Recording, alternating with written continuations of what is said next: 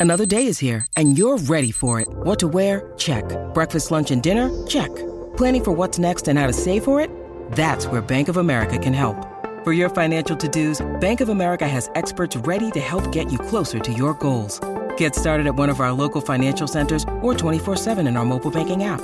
Find a location near you at bankofamerica.com slash talk to us. What would you like the power to do? Mobile banking requires downloading the app and is only available for select devices. Message and data rates may apply. Bank of America and a member FDIC.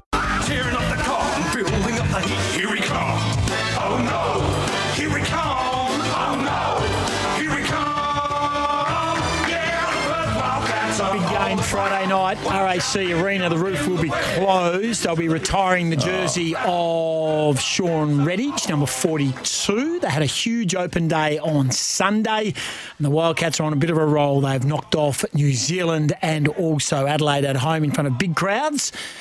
Corey Homicide Williams has been an anti Wildcats man for a while now. He, As long as he's been here. yeah, he ebbs and flows. He's uh, when they're winning, he's on board, and when they're losing, he puts the boots in. And he's been. It took a long time to jump on the Bryce Cotton bandwagon. So, look, he's um, he's inconsistent.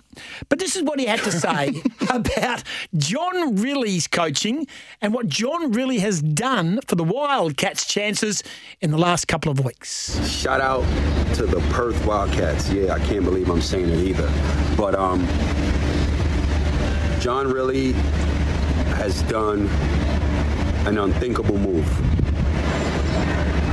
He's going with six players. And that pretty much saved uh, Perth Wildcats season. So because of this move, not playing Blanchfield and Norton, listen, this is a game where it's what have you done for me lately? You don't show up, you don't deserve to play. And they haven't shown up, they haven't been consistent, they haven't been productive, they've actually just not been good this year. That's the reality of it. Um, old uh, credentials hold no weight in this day and age, not in this game. So don't think because you're local and you got a rep that you're just gonna play despite your performance, whether it's it's okay or or bad or flat out stinks. You gotta earn it, and because of that move, you making finals. Good on you. There it is there. I don't know whether that makes John Rillie feel any better or not. But JR, the coach of the Perth Wildcats, joins us now ahead of the big game on Friday against the all conquering Sydney Kings. John, had you heard that before? What did you make of it? Uh, thanks for joining us. No, I'm just glad I tuned into my favourite breakfast couple to get that piece of advice. Yeah, yeah. How- and it's like- In all honesty, how much have you learnt from us since you've been here? JR? Un- unbelievable. you know, you've helped me out the most with uh, hooking me up with the good beaches around the place. That's what I would say. Yeah. Ah, well, with a body like yours and that beautiful olive skin, yeah, get it out. you and me being go, you and me go to the same tanning salon. Hey, uh, uh, Jr. It was just let's go back a little bit. What a wonderful couple of home games. I know we, we can, you can't just rest on your laurels, but it has been huge by the team against New Zealand and then Adelaide. Crowd important, moments important, but importantly, it's been able to score big, defend well, and it seems to be the recipe for success. Yeah, and, and look, it, it's like on the court performance, you need your defense and your offense to be at a high level to be successful. Uh, we're playing at a better level. The crowd's impact then all of a sudden becomes a lot better because we're giving them something very positive to cheer about. So the last two weeks, the atmosphere in RAC has been absolutely electric. Bryce must be enjoying the work of the Websters as well because uh, they've come on and thrown in, uh, I guess, a, uh, just something different for the opposition to look at. Yeah, look, Tai Webster's been a nice addition. Corey, I think over the last eight games has been playing at a very high level and very efficiently offensively. But uh, it's also easy to overlook the work of Brady Manek and TaShawn Thomas. Both those guys, uh, the way they're playing right now is, is certainly better than the earlier months when they were here. How about my man Brady Manek? I tell you, like like, some of us didn't jump off him. There was a, there's been a few around that I'm not looking across the desk at anyone in particular. I was driving him to the They are. airport. I was actually driving him to the airport at one stage. Oh, I wanted to I wanted to pick him up from the airport and bring him in here, and he, he's um he's, he's found his he's found his feet, Jr. I mean, it ta- takes a we, we spoke about it ages ago too. I think it takes a bit of time to to uh, I guess acclimatise to the new surroundings and all that sort of thing. But he's certainly found his feet and he's flying.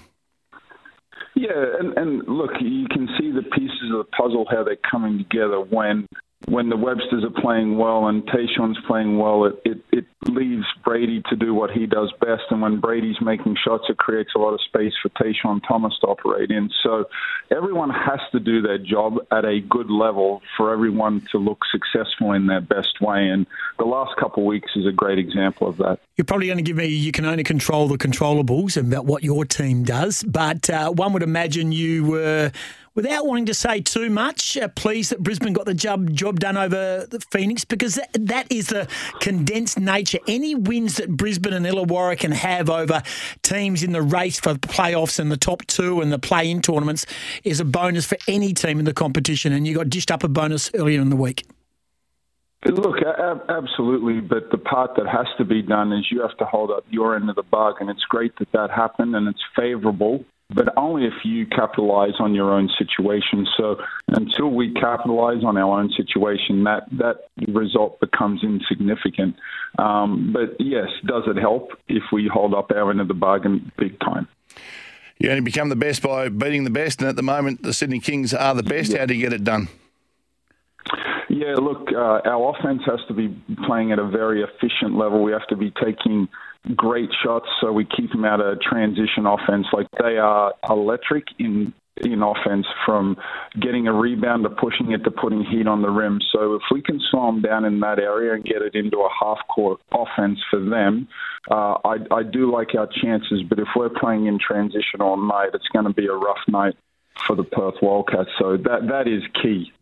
Can you be over uh, conscious and over cautious looking at Xavier Cooks? I mean, they're probably going to be doing the same about Bryce Cotton, and that means, you know, as you talked about, the Websters have to step up, and even your Norton, Wagstaff, Harris, and Blanchfield when given a role.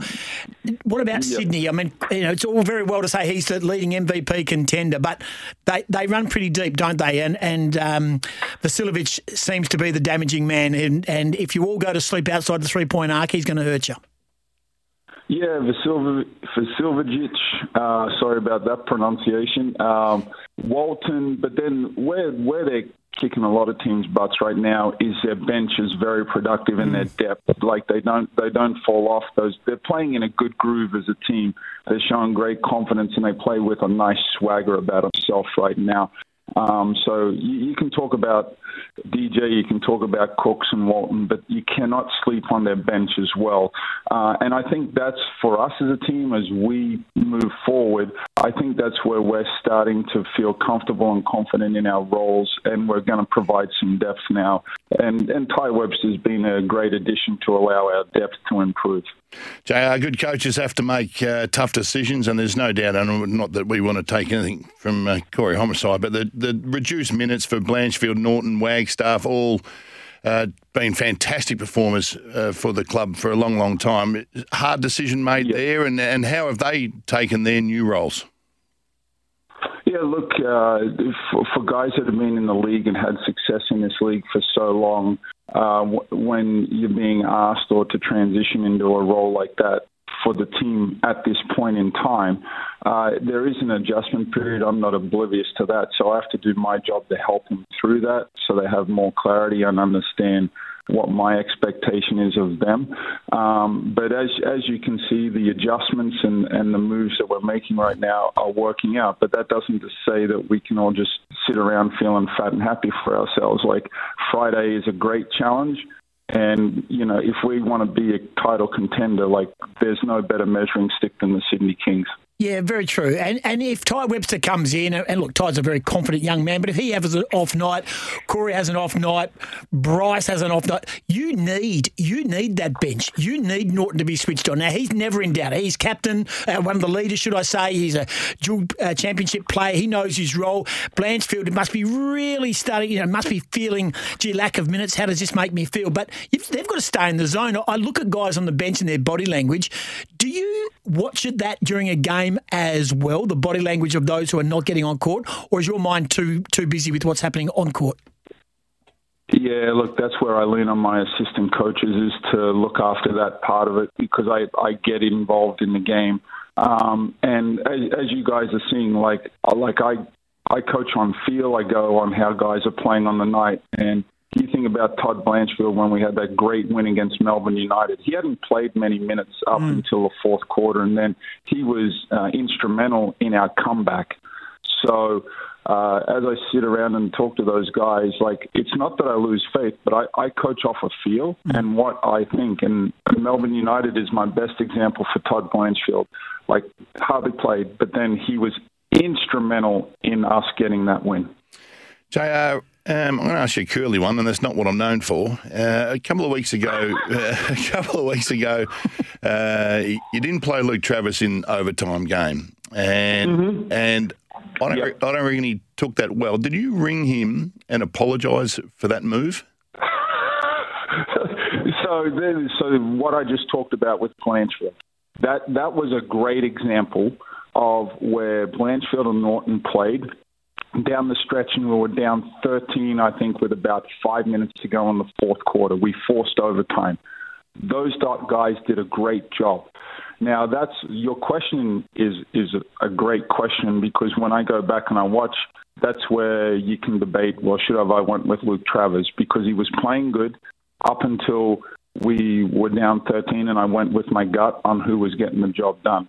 So, you know, I'm, I'm not going to get it right all the time. Um, and that's a very valid question. That's something we'll have no idea about, but that is a decision where you can reflect and go, well, maybe I should have had Luke Travers in at that point. Absolutely. All right, so Sydney Kings Friday night. Uh, the roof will be closed. Uh, we envisage twelve that's thousand. boring, isn't it? Oh, Roof well, but closed. mate, once it opened, it was amazing. The night when it opened up and you saw the blue sky, but after that, I didn't even know it was open.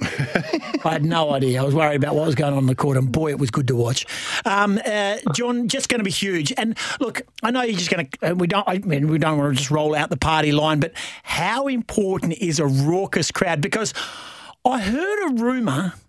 Oh, I don't even know if I should go with this. JR, No. JR You guys, just sent you. you guys love a good stitch up. He's just sent you JR. mental telepathy No, JR, saying, I'm "Do not- not go with hey, it." I'm not trying to stitch you up. I'm actually don't What want to stitch got? up. Well, look, I'm hearing that it's retro retro round or whatever it's, it is. Yes. And they're taking a step back in time. I think the Wildcats have got something very special with the court announcer. Oh, I know. And I don't, I can't say any more because I know, I don't even know if it's true. Are they bringing the great one back?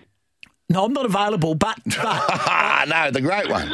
He was the best in the league. The, the court announcer, the one that got the crowd roaring. Our you mate. talking about Lockie Reed? Yeah, mate. They bringing him back? Well, I'm hearing rumours now. I don't know if it's been confirmed or denied. And I actually honest. contacted Lockie yesterday about it, and he said I can't say anything. And no, as far as I'm aware, I'm not going to be doing it. But, Oh, oh, but anyway, I got do you know in- anything about that? that, didn't would, you, would you like to share with us if you know anything about retro round, and do you care what happens with the ground announcer?